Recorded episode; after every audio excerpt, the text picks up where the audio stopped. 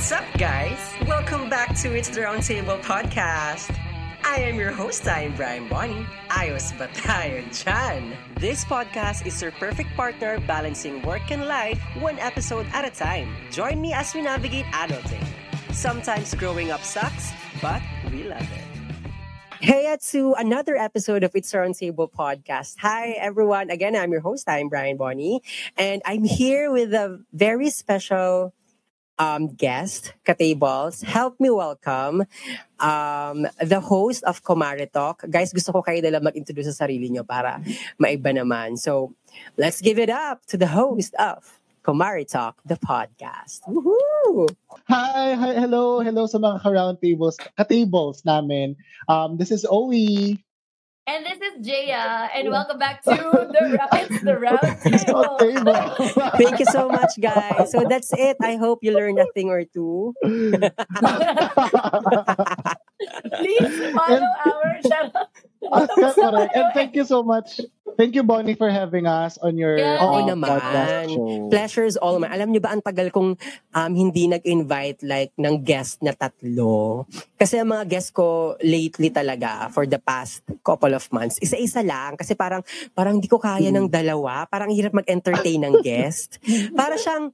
Para siyang threesome na ikaw yung mag-perform. Alam mo yun? So parang, isa-isa lang muna para relax lang ako. Pero sabi ko, sige na nga, kumare talk naman to, mga kumare at kumpadre. Ano yung isa? Kompadre? Kompadre ba yun? Or kumpare? Kumpare. Kumpadre, gusto niyo yun. So parang sige na nga, relax lang naman tong dalawa. Tsaka very aligned yung mga beliefs namin sa life. So, gusto niyo yung beliefs? Mga paniniwala natin. May kulto kasi tayo, sis. Oo, kulto kasi talaga kami. Sa Catpin Podcast, kulto po talaga to. Na pinamumunuan po ni Bonnie. So ayun na nga, Katables, this is a very special episode because, lalo na sa mga loyal listeners ko, alam nyo na super hirap ako or hindi ko talaga ina-avoid ko talagang pag-usapan yung love life. Pero since matapang ako today at meron tayong mga special guest, pag-usapan po natin today ang love life. So we wanna talk about defining our relationship. Kung deserve ba natin yung nandyan lang na meron tayong boyfriend or girlfriend, or mas deserve pa natin yung more, or carry ba na mag-demand pa tayo ng more? Alam mo yun, something those, mga ganong questions nung sasagutin natin today sa special episode na to. Okay, so yun na nga. So ang chika ko talaga sa episode na to, mga kumare and kumpare at mga katables, ang dami namang ang dami namang kausap. Ang daming kausap. Ang hirap naman maging mag-entertain ng madaming kausap. Instead of podcast, naging seminar. Oo, dahil. Naging pa-webinar mo. Yung kailangan kinu-call out mo per community. Oy, tapos yung sa Wawawi, yung mga nakadilaw, mga taga-nabaliches. Ayan. So, ayun na nga, kasi kaya namin naisip tong episode na to. Kasi lately, sa circle of friends ko, pati yung mga feed na pumapasok sa Facebook o sa Instagram, it's all about relationships. So, hindi ko alam kung nagpaparinig sila sa akin. So, ngayon, yung mga questions na tumatak sa akin, may mga friends ako nagtatanong, nag-wish na, sana magka-jowa na ako, parang di ko na kaya maging single. Tapos, on the other side of my ear, meron akong marinig na friends ko, sinasabi nila na, hindi ko alam kung eto na ba yung dapat kong pakasalan. Ilang years naman na kami, pero bakit parang gusto ko pa, parang nagde-demand pa ako ng iba. So yun lang yung parang gusto naman natin i-clear sa, alam mo yun, dito sa episode na to. So I guess, ang first scenario natin or ang first struggle talaga natin is, let's define first or what's the difference? Hindi pala defining. What's the difference sa long-term relationship tsaka sa short-term relationship? Sino ba dito yung mga super naka-long-term na sa atin? Ako yung... Ilang years? I've only had 2 official like boyfriends in my entire life. Tas yung first 5 years, tas yung second 6 years. Oh my God, iba magmahal. Iba mag-alaga ng relationship. Ay, antara. Mm-hmm. Pero nagka-short-term relationship ka na rin ba? Short, siguro with the 5 years and the 6 years na sobrang official. Yung, I consider yung short-term na 7 months. Uh-huh. Siguro yun. Kasi di man lang umabot ng 1 year. Ano, wala pa na sa kaligtasan. Oo nga eh. Oo. Yun siguro. For me, that's how I. Kasi di ba nga pang long-term leases. May retirement pay yung mga iba. Ito, kakaregular lang nawala na agad. Nag-resign agad. Di man, na-evict ka agad siya na elbow, 7 months pa lang. So for you, dahil nga, pang matagalan, so anong difference yung months mo lang to 5 and 6 years mo? Ako, ang feeling ko, ang difference nila dun sa, this is weird ha, because the 7 months, the short-term relationship that I had, yun yung pinakamasakit. Totoo? That was the worst breakup in the history of Jaya Silva's existence. Antaray. Oo, promise me. Yan. That's the worst breakup na I didn't know how to pick myself up compared to the 5 or 6. Maybe because, and I'm just speaking based on my experience, maybe because dun sa 5 year and 6 year relationship ko, whenever we have problems, we resolve them. Parang we try to work it out. Kaya kami nagtatagal. So pag may problema, work out, tagal. Extend na naman, para open time. Kuya, pa-open time po, pa-extend. Ganon. But dito sa 7 month relationship, everything was super, too good to be true. Like perfect, straight 7 months until we had this problem. And we never got the chance to solve it. X na talaga.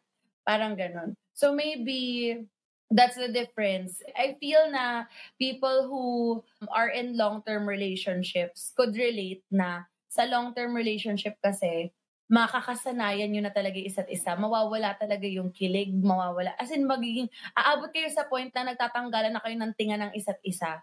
Literal. Like, ganon. Versus short-term relationships. Na yung mga less, siguro, how I categorize it for me, short-term relationships are relationships that are less than a year. Kasi doon parang you are, sige sabihin natin sa 1 year, 12 months, 3 months doon honeymoon stage. Nag-aano pa kayo yan best fit. Diba girl? Dalawang pa agad. Dalawang pa talaga. Best fit forward. Ang ginagawa ko, ma'am. Oo. Best fit forward kayo ng, pinanindigan, no? Ng first 3 months. Tapos, next months niyan, kayo, mag-explore kayo ng mga, pakilala with ganito, pakilala with ganyan. True. Tapos, next quarter, ganito. Parang ganun. Parang it's a year of proving yourselves to one another pa. If testing the waters, if this could last longer than a year. Parang ganun siya for me. Correct. Actually, I also agree on that. Kasi ako, I've been in two long-term relationships din, and the second one is still existing. Antaray naman ng mga guests ko. Oo. Pero yung first boyfriend ko dati, we've been friends for about 3 years bago kami naging kami. Nataan lang sa kakasulsul ng barkada. Pero I still consider it as a long-term relationship. Feel ko yun. Isulsul nga ako sa mga barkada ko. Sige nga. Pating nga. So yun, parang yung first ko dati, I was 24 back then, but we met earlier pa. Tapos naging kami ng 24 ako. We've been in a relationship for about 2 years. May mga sawa factors. Siguro meron kami mga conflicts na nag-pile up na hindi na-resolve. That's why we decided to break up. And then, I can also say na we grew apart. Kaya kami naghiwalay. Itong current ko naman, we've been together for about 2 years na rin, actually. And tama yung sasabi ni Jaya kanina. Short-term relationship usually starts dun sa first 3 to 6 months mo. That's the short-term relationship, or maybe less than a year. I will agree also on that. Because this is the time that you put your best foot forward. Yung tipong kung pwede lang mag-deodorant ka every hour para hindi ka mangamoy. Kasi minsan ako conscious ka na, ang baho ko na ba? Lalo kung mag-date kayo, may ganun. Na feeling mo dahil sa nahulas ka, naglakad ka from EDSA show hanggang Robinson's Gallery, ang baho mo na just because pinagpawisan ka, o yung tipong pagbaba mo ng bus, akala mo kumapit lahat ng amoy ng pasahero sa'yo. May ganun talaga na every time that you meet the person, na-excite ka, so pabango here and there, palagi kang may dalang extra tissue para pag pinagpawisan siya, may iaabot ka, may ganun na, meron ka palaging something. Sige, let's use the word to impress and also to surprise the other person. dun sa short-term relationship na yan. Pero pagtagal kasi, siguro after a year, or minsan, the level of comfortability starts after 6 months eh. Pag natapos na yung Halloween tuloy, honeymoon. Bakit nakunta sa horror? Pag natapos yung honeymoon stage, diba?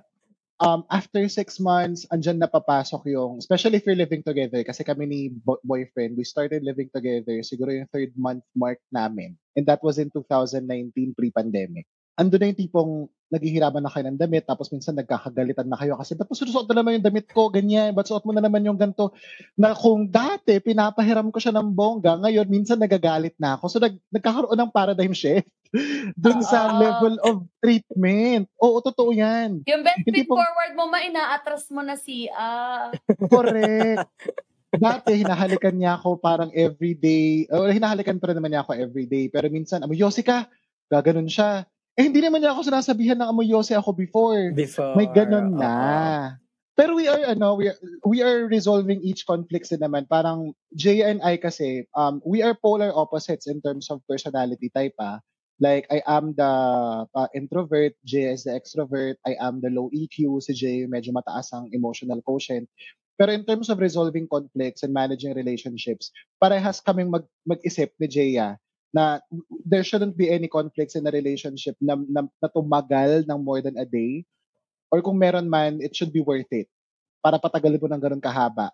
Kasi we always try to compromise and patch things up with our partners para hindi na humaba at yung drama, kumbaga, lalo kung magkasama kayo sa bahay. That's true.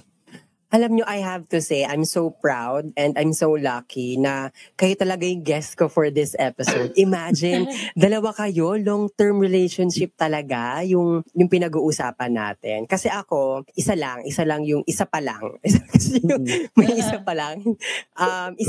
talaga yung naging jowa ko. And kami pa, hanggang ngayon, magti 3 years na kami this, kailan nga ba? June, July. Halalago! Ngayon na matatapos, sis. Hindi mo natatandaan. Andito siya. Gusto niyo yung nakikinig siya, so nape-pressure akong magkwento na. Oh, do you guys live together? Oo. So may mga ganun din. So feeling ko ang next question ko ngayon, so para ang mangyayari tuloy talagang iguguro niyo ako, no? Talagang kayong magme-mentor sa akin para mas humaba pa yung mga yung pagsasama namin. So, ang next question ko is, dun sa long-term relationship, anong favorite part nyo dun sa relationship nyo na yun? Is it the first, is it the honeymoon stage or is it the growing together stage? My favorite part being in a relationship is being with the person every day. Oh.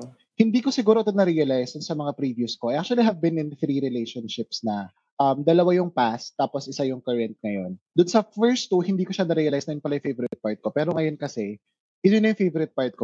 Yung nakakasama ko lang siya sa araw-araw. Kasi every day is always a new story for us. And Jaya knows this actually. I started being with this person, being with my boyfriend, and my life was just in a suitcase and a backpack and a dog and a guitar.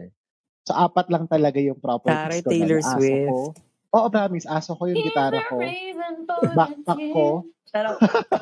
Tapos isang maleta. Andun umiikot ang buhay ko dati until I met Jerry. Hindi naman ganun kabilis, siguro. Pero may spark. Tapos we decided to live together na from the time na nag-start ako from scratch hanggang sa nakapag-invest na kami together, hanggang sa we're looking into the future na bumili ako ng unit ko eh. Tapos si Bakla kumuha rin ng bahay niya. Andun na kami. Meron na kaming trajectory. Na yung tipong, you have your goals, I have mine. We share our goals na sabay natin gusto makuha. It may not be as sabay talaga kasi baka may mauna sa atin makakuha nun. Or one way or another, ganun. Pero the fact that we are there for each other every day, regardless of the arguments, regardless of the conflicts that, that happens here and there, andyan ka lang, okay na. So we always go back to the basics. When we met, why did you say yes? Kasi I want to go back to that answer every time that we're having an argument. Kasi nga, diba, I don't want to have a moment na sana ma-freeze natin just because gusto ko siyang balik-balikan. Hindi ako ganun. Bilang I don't really have that kind of feeling or emotion na wala akong certain memorable in a relationship. I want every day na lang to be memorable for you and I. Yun. Oh, cute. Sana ganun din. Lalo tuloy ako na-excite mag-grow together with my partner right now. Sana all. Sana all. O ikaw, Jaya, pwede naman umiyak. Bakit ba yung kasing ko?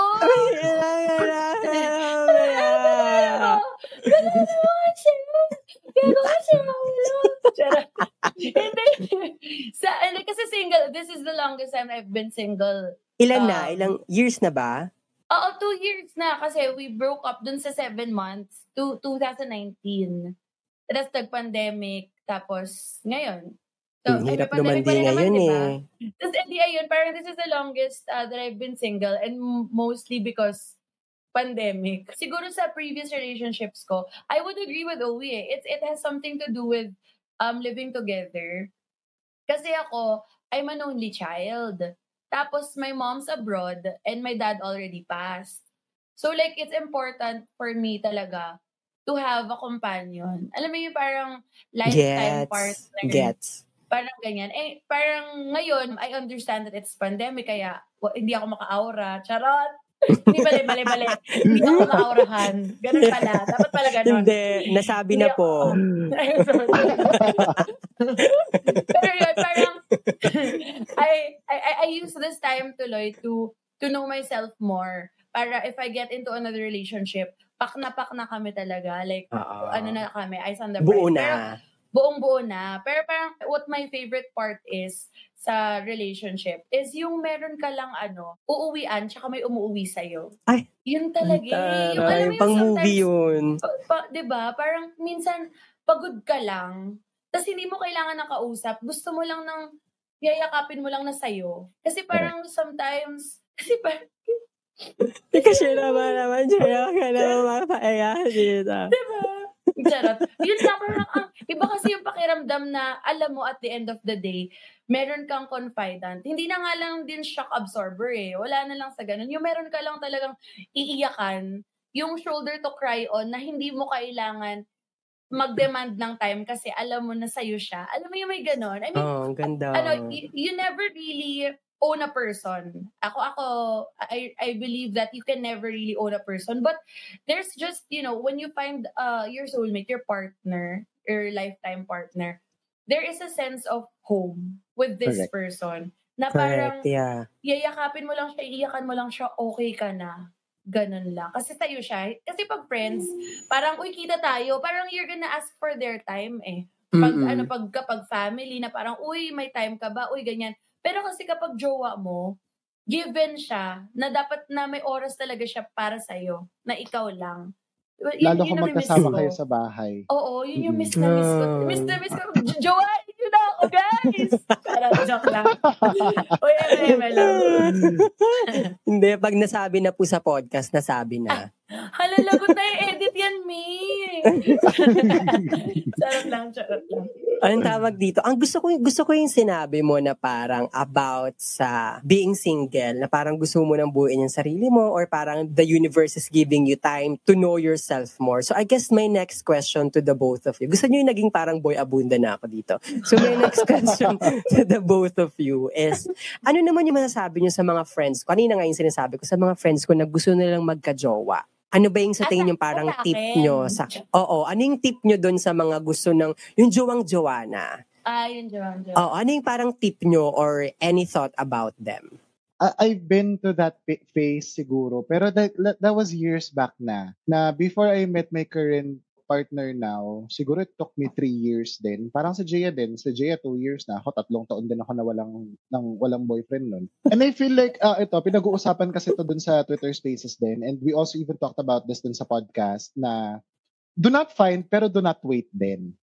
Kasi minsan, kapag naghahanap ka, mapapagod ka. Pag nag-aantay ka, mabobore ka naman.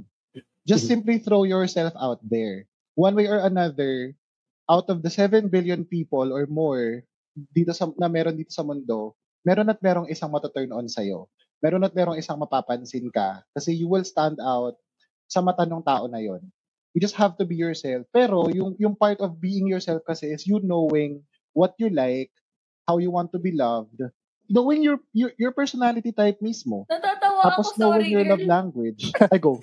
Natatawa ng kanya. Yung may isa, sorry, binibigil ako yung tawa ko kasi sabi niya kasi meron talaga mataturn on sa'yo. Tapos inisip ko lang, yung mga lalaki, nataturn on lang sila sa akin, pero ayaw nila ako juwain.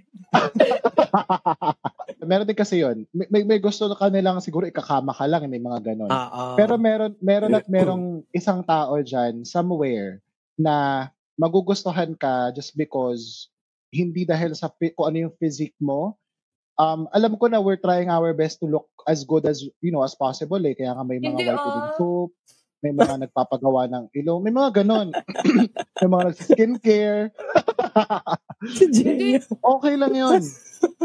Kasi if that makes you confident and if that will, you know, kind of give you the passport para mas magustuhan, mas maging likable, then do it. Agree. You just have to make sure na hindi mako-compromise yung goals mo in life tapos yung personal values mo just because gustong-gusto mo na magka-jowa.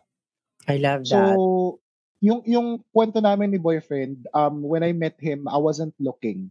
He just came. There was this one inuman lang na parang friend of a friend. So I was invited. He was invited then. Tapos sabi ko, ayun, cute naman niya. It started with a conversation. So you have to hold a good conversation din dun sa gusto mo. And then you tell the person your intentions. Jay and I always talk about this. Like, if you are dating someone, tell the person that your intentions right away. Kasi dun pa lang sa part na yun, mafi-filter mo na kung ito bang taong ito ay jojowain, jowa material ba siya, friend material, or simply from you know, pang isang ano lang, isang date lang with free taste. I love that. So, dun pa lang. Pero kung when you get to that point, dapat yung sarili mo buo na. Hindi mo kailangan maghanap ng tao para buuin ka. Tama 'yan. That's true.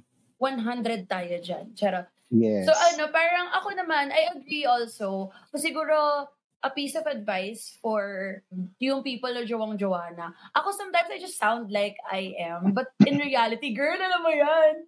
I'd be the first person to run kapag may mga nag-maaura na sa akin. Ayoko. Ganon. And that's because I want to focus on myself more. Ako siguro, what I could give as a piece of advice would be, jowain mo muna yung sarili mo. Yun muna talaga. As in, ako kasi yun yung ginagawa ko. Kasi parang, for the longest, and I shared this episode 8 natin, no, on self-love. Mm-hmm. Self-love. Na parang when was the last time you told yourself na ako naman. Parang kasi for the longest time, I've been in relationships, diba? Parang 5 years, 6 years, 7 months. So in total, parang nasa around 12 years. I've been in relationships for 12 straight years that I didn't know how to be with myself. Yun, that's what's lacking sa mga tao ngayon na hindi nila alam kung paano mahalin yung sarili nila, paano alagaan yung sarili nila, paano intindihin yung sarili nila, paano effortan yung sarili nila. Kasi parang the society or we have been brought up na inaasa natin yung mga to sa ibang tao na alagaan tayo ng ganito, mamahalin tayo ng ibang tao, ayusin natin yung sarili natin para mahalin nila tayo, galingan natin sa ganito para tanggapin nila tayo. Pero hindi talaga, wala kasi talagang turo eh. Hindi talaga tayo tinuruan na tanggapin mo yung sarili mo, gawin mo to para mamahalin mo yung sarili mo, tanggapin mo to para maalagaan, gawin mo to para maalagaan. Wala eh, wala sa school yun eh. Diba? Kahit sa family eh, parang aayusin ka, ihohone ka to be accepted sa labas, hindi yung inner.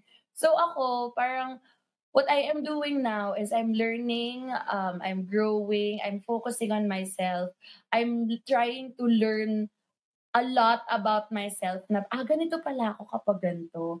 Ganito pala yung decision-making process ko. Ganito pala ako mag-respond kapag ganito sa akin yung tao. So, ang dami kong, I'm dating myself. I eat out alone sometimes. I travel alone sometimes. And when I travel, ayun nga yung sabi ko, yung kwento kay Owi eh. Nung binreakan ako nung 7 months, di ba nga worst breakup, nag-Siargao ako.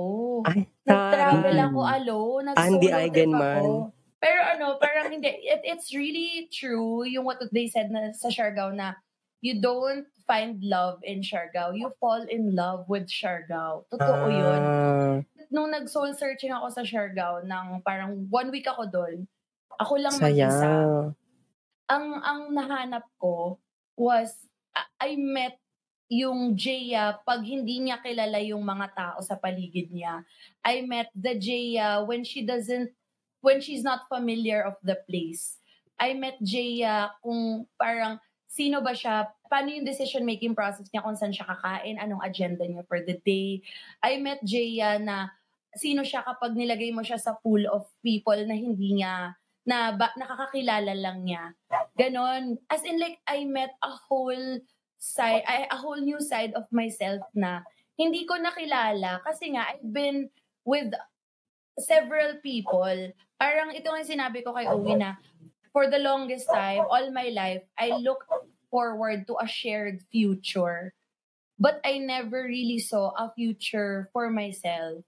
Na hindi ko alam paano yung next years ko nang ako lang mag-isa or para sa akin lang. Kasi palaging kinoconsider ko yung partner ko and yung life namin together. Tapos ngayon ko siya napapoko. So siguro, balik ako dun sa advice ko dun sa mga jowang-jowa na jowain niyo muna yung sarili niyo. Establish a future that you're looking forward to for yourself muna. Para if someone comes along, hindi mo kailangan baguhin yung future na gusto mo.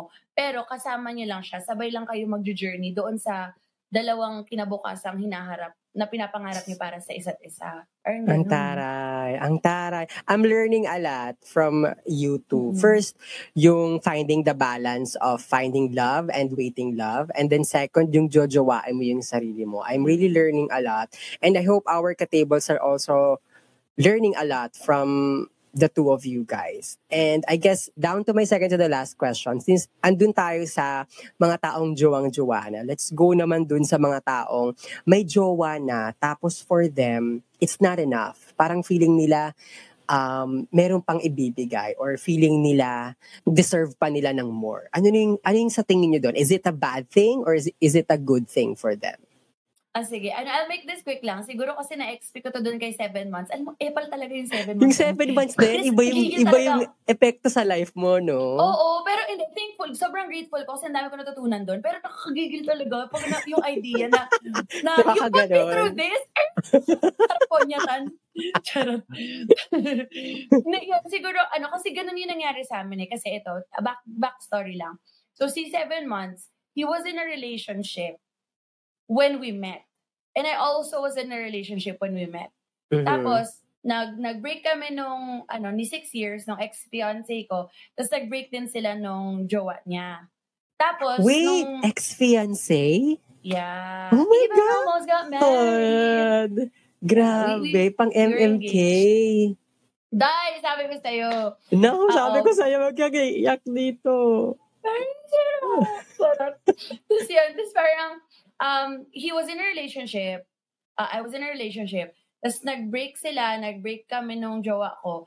Tapos, we got together nung nignigay. So, parang hindi ako papaka-plastic. Anyway, this happened in the past and I've learned a lot from it already.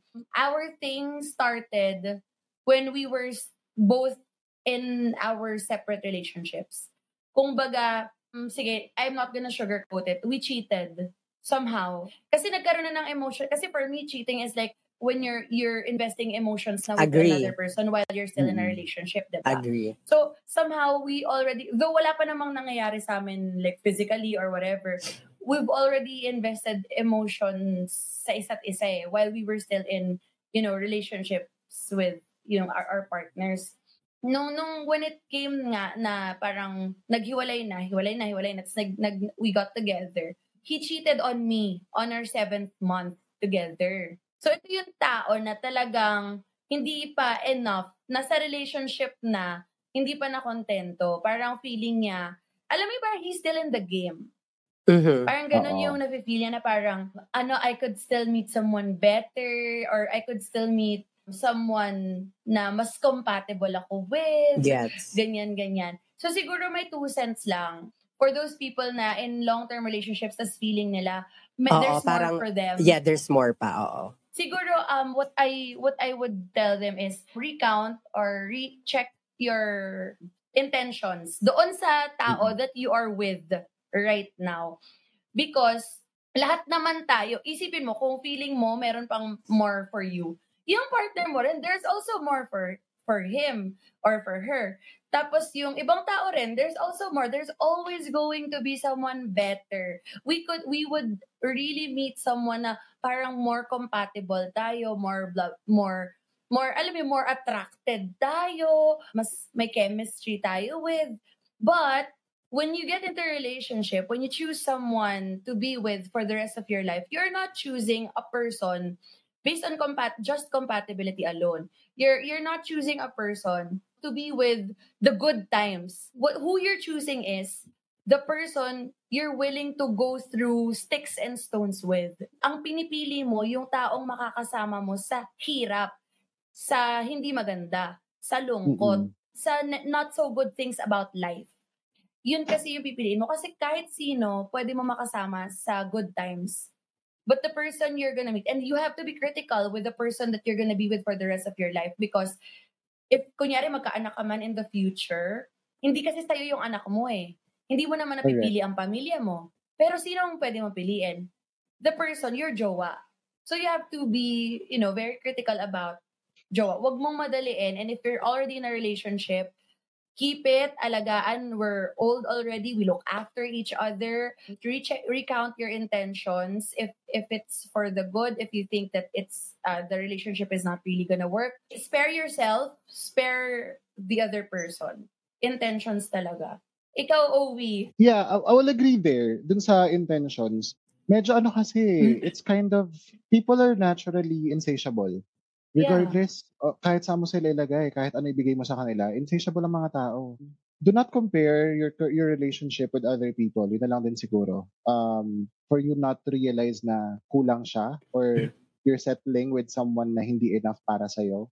Na parang, you don't wanna be with that person just because kailangan mo lang ng jowa. Kailangan maayos dapat yung intention mo, and the commitment should be there. The time that you started dating that person, you have to be committed na. Dalawa kasi magiging commitment mo eh. Commitment mo to yourself and commitment mo dun sa taong yon. So, yung sa yourself muna. You have to make sure that you have to grow while you are in a relationship. Regardless kasi kung growing apart yan or well, growth pa rin naman yung growing apart eh. It's just that iba lang yung tinitake ng directions together. You have to stay committed with yourself and, challenge your previous you, just because walang mas better para sa'yo bukod sa kung anong magiging ikaw. There couldn't be any other better partner.